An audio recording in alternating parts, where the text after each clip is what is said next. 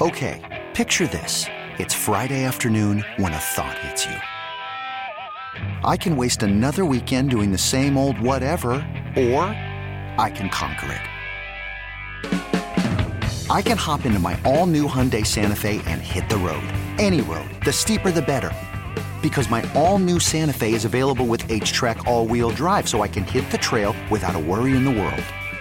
Heck, with three rows and best in class rear cargo space, I can pack the whole family in with all our gear.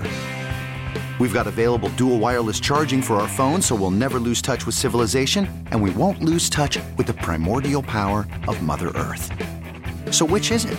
Waste the weekend or do something a little more epic? And conquer it in the all new Hyundai Santa Fe. Visit HyundaiUSA.com or call 562 for more details. Hyundai, there's joy in every journey. Presented by T Mobile, the official wireless partner of Audacy Sports. With an awesome network and great savings, there's never been a better time to join T Mobile. Visit your neighborhood store to make the switch today. Yesterday, the Minnesota Twins did a combination press conference slash celebration of Tony Oliva and Jim Kaat going into the Hall of Fame, and it was a smashing success, and it was a wonderful get away from the real world for a minute to just uh, celebrate something and relax and uh, and see it. Dave uh, uh St. Peter and, uh, and the crew over there, the Twins, did a wonderful job. Dick Bremer helped them see it, and he did a wonderful job. And he joins us now to talk baseball. Hall of Fame and much more. Dick, good uh, good evening, and that was a great that was just a great thing yesterday, wasn't it? It sure was, and it was such a, a delight for me to be a part of it. Uh, only because uh, of the two guys going in. You know, the subjects of it all. The uh, Tony and Jim have meant so much, not just to the Twins organization, but to baseball in general, and and and it really was one of the most joyous days I think in, in Twins history to see these two icons finally get what uh, they deserve to have happen a long, long time ago. Dick, before I, go there, I want to expand on that a little bit. But I was thinking about you've worked with um, a ton of Hall of Famers, all the Twins Hall of Famers, in essence, that that uh, uh, as color commentators at one time or another um, have sat up there in the booth with you, uh, except maybe the late Kirby Puckett. And and you know, I sat and watched a game one night with Kirby, and I was amazed at his insight at what he predicted would happen and did happen and all those things. I know that he didn't have you know great interest before he left us in broadcasting, but but would he have been a good color analyst? I think he probably would have. I don't know that there was anything that he tried to do that he wasn't good at. And if he had uh, wanted to come to the booth, uh, I think it would. It certainly would have been a delight to work with him. He he uh, excelled in pretty much everything that he did. And you know what you touched on is one of the things that made him great as a player is the fact that he he paid attention to the game. And and you wonder sometimes when you see the you know upper level players uh, in the game these days whether they really pay attention. But you know in that era, the really great ones, you know, many of them did become really good uh, broadcast analysts because they paid attention to the subtleties of the game. Um, maybe that's what we're missing in the game today a little bit, uh, the subtlety of the game, and and you know we're we're we're so focused in today's game on strikeouts and home runs. Maybe some of the subtleties. Uh, uh, aren't as dominant in the game as they used to be. Yeah, and I thought about that when I saw Tom Kelly yesterday. I mean, he re- redefined subtleties in the game when he sat with you in the booth. He, the same way that he managed, you, we didn't realize what game he was watching until he was in the booth next to you. Were you amazed by that? Yeah, I, you know, I mean, I think you know too. Um, dealing with the media wasn't uh, Tom's uh, favorite part of the day. no, no. and so, uh, and I, you know, we had a half-hour pregame show. Uh, we still do, but a big part of it was uh, the five minutes I spent with Tom Kelly before every game, and and it it it was uh, not how can I put this? Uh, it wasn't the best part of his day, and I don't think and I just was scared to death because I, you know, it, it didn't go well. It, it wasn't something that I think he particularly enjoyed. So when they said, "Okay, he's going to be in the booth," I thought, "Well, now how are we going to do this for three hours?" Yeah. But he was he was outstanding, you know, and, and the story I've told so many times, you know, when he was in the booth for the first game uh, we were, you know, just getting started here in the first inning, and, and he said, well, you know, he's one four to home plate or whatever the number was. He says, you know, we should be able to steal on this guy. and I looked over and he had his stopwatch with him. well, I mean, you know, what a great thing for an analyst to have Yeah. because, you know, he was already from a manager standpoint. Now as a broadcaster, he was looking at the game from that vantage point, and he was just a delight to work with. And and I know having you know uh, talked with uh, you know um, our viewers for, who watched him, they really really enjoyed his work in the booth. You know, and, and Jim Kaat Ditto. Obviously, you've worked with him, uh, you know, over the last thirty years, uh, off and on, different times, uh, uh, going way back to when the Twins won it um, uh, thirty years ago, and, and Kitty had kind of come onto the scene, late '80s, early '90s, right around there. And, and again, details to the game. Now, now Jim Kaat is, um, by his own admission, about as old school as they get, and and you, know, you pitch on every fourth day and all those things. Some people would say that that puts him in conflict with Major League Baseball today, or even the Minnesota Twins, the analytics part of it. I find that to be healthy and invigorating. Meaning, I, I think that's the fun part about baseball is is that he believes one thing and maybe somebody else believes something else, and and we can. That's that's that's what gets me charged up about the game is is that kind of a debate and that spirited kind of debate. What do you find from Kitty's thoughts in, in terms of an old schooler and and, and, and when you're working with him, how do you try to incorporate that and sell it without, you know, without saying, well, we, we we're just going to cast analytics aside or whatever it is? Yeah, well, for one thing, you know, he's he's uh, supremely qualified to talk about Yes. pitching. Certainly, hitting, he was a really good Yes, hitting he pitcher. was. And he referenced it the other day. The injuries that he had as a player in 25 years were base running injuries. They weren't pitching related. So, I mean, he was an athlete who who happened to be a pitcher, and he excelled with his 16 Gold Gloves. He was a great fielder, and, and all of that. So he had so many qualifications uh, to be a good broadcaster, and he's certainly uh, become that. I, I think what you know what what Jim represents, and it wasn't that long ago where the game was still played at a certain by certain standards, and we all know the game has changed. Uh, some would say for the better, but in in uh, as you if you step back and look back at Major League Baseball for 150 150 years, it's always been evolving. You know, it's not the same game now as it was 20 years ago, nor was it when Jim played in the 50s, 60s, 70s, and into the 80s. Was it the same game that Babe Ruth played in the 20s and the 30s? So, I mean, that's one of the beauties of the game. It, it evolves. And if we pay close enough attention here, in the next five, ten years, we'll see it evolve again. And it's anybody's guess as to what direction. You know, uh, this is a little bit different than that, but it's it's it, it's along the same lines of, of evolving. You know, when you talk about who goes into the Hall of Fame, um, to me, uh, either you can go in as a, as a player or broadcaster. Well, why can't you go in as, as an overall? Meaning, Jim Kaat, you know, at an earlier age, he would have gone in. For example, if you just said 25 years, 625 starts, 283 wins, all those things, and he's moved the game of baseball along because he's been this great analyst and color commentator that, that has taken our great game, helped take it to a new level, and sell the game that we want it sold. Why can't why can't it all go into one melting pot in terms of overall contribution to baseball when they decide on a Hall of Famer? Well, and that's one of the beauties of what happened uh, a couple of days ago. Yeah.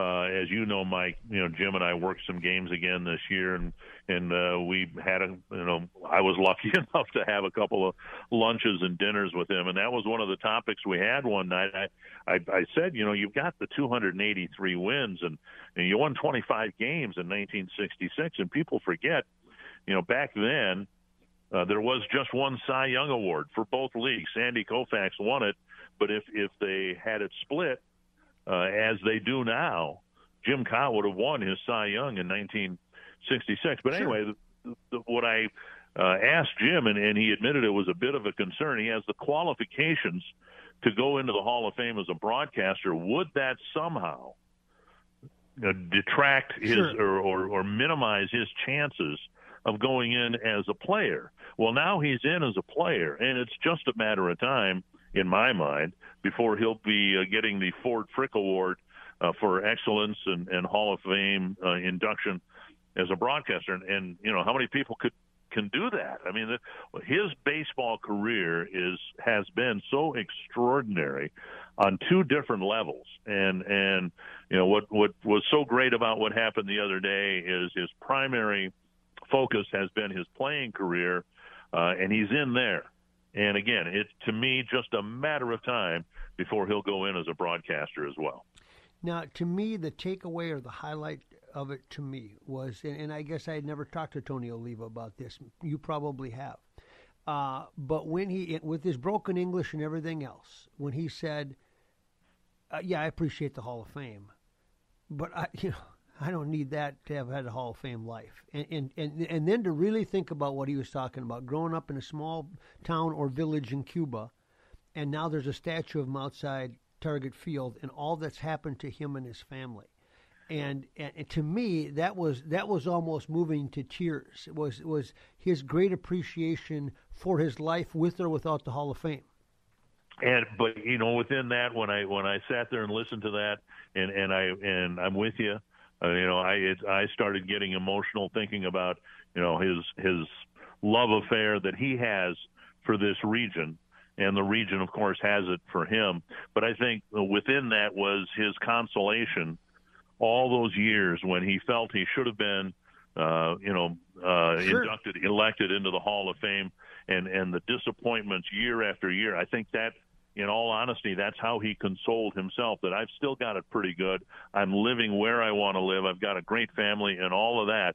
But the fact of the matter is now, and and you know, we will forget. You know, 20 years from now, people won't remember the long journey and the disappointment that came along the way for both these guys. Yep. They'll just be, you know, referred to as Hall of Famers. We tend to forget. Harmon Killebrew did not go in on his first ballot. Hard he he got in on his fourth ballot. Yep. But once you get in, You're in. Blyleven in the same case. Once you get in, all that matters is you're a Hall of Famer. I have had a chance before the a news conference, whatever you want to call it, uh, that we had uh, uh, yesterday at, at Target Field. had a chance to talk with Jim. Now he grew up in Michigan, right? Yeah. And, and I mentioned a name to him, and, and it kind of resonated with him. I think Hal Newhouser, who was a great pitcher uh, in the, the World War II era, uh, MVP a couple years, just a tremendous four or five time 20 game winner. He had to wait nearly as long as Jim did to get into the Hall of Fame. A left-handed pitcher, pitched for the Tigers. Jim grew up watching Hal Newhouser uh, at in his prime or very shortly after his prime. And and so now here's Jim who had to wait a long, long time too. But all we remember about Hal Newhouser is the fact that he's a Hall of Famer. We don't think anymore, at least I don't, that it took him 45 years after his Yeah. career was over with to be in the Hall of Fame. Yeah, Paul Krause, same thing on the NFL side. I remember, you know, Yeah, yeah, same in, thing there. Okay, uh, so while I'm sitting there yesterday, and uh, there's somebody taking pictures next to me. I'm not paying that close attention because we all got masks on, and I realized it's Derek Falvey. And, and, and so we started to talk. He just wanted to get some pictures for posterity for himself because it was such a monumental Twins moment. And, and, and you know, if there's one good thing that came out of COVID, we know how to use Zoom now, and you can bring Jim in and Rod Carew. I mean, it was something. You know, that you can do all that with cell phones. But we that got us talking, of course, about you know what are you doing to stay busy, Derek, these days? You know, he said two weeks I haven't talked to an agent. They can't call me. You know, we we still have things we can do. Um, but but we can't you know we can't talk to agents we can't negotiate all those things. Uh, baseball's locked out, of course. How concerned are you about the upcoming season? Well, I, I I've got to be an optimist and and and uh, believe that that we will have a full season. It doesn't mean that there's not going to be saber rattling, posturing, all of that that we've already you know heard and seen. Um, worst case scenario for me, because I hate to think of it being any worse than this. Uh, we'll have a truncated, shortened spring training. Hey, unfortunately, we've had those, right? Oh. Uh, for other reasons. Uh, the worst case scenario to me, I hope, is a, a three, four week spring training. We'll get the season started close to um, on time, and it will be a full season. Um, you know, fans of any age at all can can remember Jack Morris says, "Hey, I've gone through this six times," right? Where there's there've been you know labor shortages or labor strife and and uh, shortened seasons and abbreviated and aborted seasons and all that.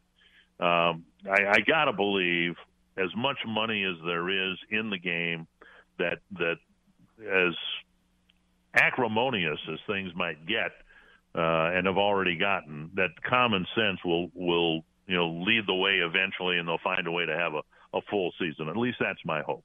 Boy, I, I sure hope so. Last question for you, Dick. You know, this last season, fans were allowed back eventually. Did it feel the same to you at Target Field as it did in 2019 before the COVID season? Did it feel somewhere in between? What did 2021 feel like to you? Well, you know, you talked about it earlier regarding Zooms and how we've adapted and all that. Well, the one thing that that uh, of course we did not have in 2020 that we had last year, uh, and we took it for granted all those years, right? Why wouldn't we? But we had fans in the ballpark. We didn't have canned applause. We didn't have cardboard cutouts, and it wasn't ideal, and it wasn't the way that was in 2019. But you know, this game, all the games, whether it's you know basketball, football, hockey, whatever, you know, they're they're being played for the fans. And, and last year, as, as disappointing as it was for the Twins on the field, it was so much more of a real experience than than the Twins winning the division in 2020 with no fans in attendance, being limited to listening to the games on the radio, watching to the uh, the games on TV. Uh, it was so much better last year, even though the season was a you know colossal disappointment for Twins fans. Uh, that was better than than winning, uh, having a winning season the year before. And we hope, of course, that in 2022, a the team will be better, but then b uh, that you know fans will you know be freer and more open to be able to get to the ballpark. It's you know it, it's a game is best when fans are in their seats. Uh, as a broadcaster, you feel it, you sense it, uh, and let's hope that we can get there and and and you know have a, a fuller a full season uh, with a full target field as well in 2022 last last question i promise this time. This is my extra credit question. Uh, did you get comfortable broadcasting games on the road from target field or is that one of those things you never want to repeat again or do you see a place where there's a hybrid there? What what is that no i, I never felt comfortable i i i think that uh, uh, writers broadcasters their job is to cover the team and uh, it's impossible really to do it well i think uh, I, I know that the reaction from some viewers was that they they couldn't tell. That's a testament to uh, the uh, the professionalism in the industry, and I'm not talking about the broadcasters uh, only. I'm talking about the camera people, the tape people, the people in the truck, and all that. And I and I said this, uh, you know, a couple months ago. 45 years in broadcasting, and there's nothing I'm prouder of than to than to have done uh, what we have done as an industry. I'm not talking about me individually, but what we've done as an industry over the last two baseball seasons to give the game to the fans. And and it's uh, you know let's hope that we're in a, at a position uh, come April March I guess uh, when the season starts that uh, we'll be traveling with the teams again. That's the only way to do the the job well and and uh, the fans, I think, given everything they've had to go through, they deserve that, and and I'm encouraged that we'll be back on on the road again. Uh, following uh, the teams uh, and doing road games from the road rather than at home. Always great to visit with you, Dick. Appreciate it very much. I hope we can do it again in the off season because it's just yeah you, you you breathe that optimism into all of us, and, and, and it's just fun to talk some baseball with you. All right, we got ice on the lakes now, and uh, hopefully it won't be too long. We'll have ice off the lakes, and uh, baseball will be starting again. Absolutely. Thanks, Dick. Have a good night. Stay warm. All right. You too, Maxie. You bet. Dick Bremer. This episode is brought to you by Progressive Insurance. Whether you love true crime or comedy, celebrity interviews or news, you call the shots on what's in your podcast queue. And guess what? Now you can call them on your auto insurance too with the Name Your Price tool from Progressive. It works just the way it sounds you tell Progressive how much you want to pay for car insurance, and they'll show you coverage options that fit your budget. Get your quote today at progressive.com to join the over 28 million drivers who trust Progressive. Progressive Casualty Insurance Company and Affiliates. Price and coverage match limited by state law. Okay, picture this. It's Friday afternoon when a thought hits you. I can spend another weekend doing the same old whatever, or I can hop into my all new Hyundai Santa Fe and hit the road. With available H-Track all-wheel drive and three-row seating, my whole family can head deep into the wild. Conquer the weekend in the all-new Hyundai Santa Fe. Visit HyundaiUSA.com or call 562 for more details. Hyundai, there's joy in every journey. We really need new phones. T-Mobile will cover the cost of four amazing new iPhone 15s, and each line is only $25 a month. New iPhone 15s? Only at T-Mobile get four iPhone 15s on us and four lines for 25 bucks per line per month with eligible trade-in when you switch. Minimum of four lines for $25 per line per month with auto pay discount using debit or bank account. $5 more per line without auto pay, plus taxes and fees. Phone fee at 24 monthly bill credits for well qualified customers. Contact us before canceling account to continue bill credits or credit stop and balance on required finance agreement due. $35 per line connection charge applies. Ctmobile.com.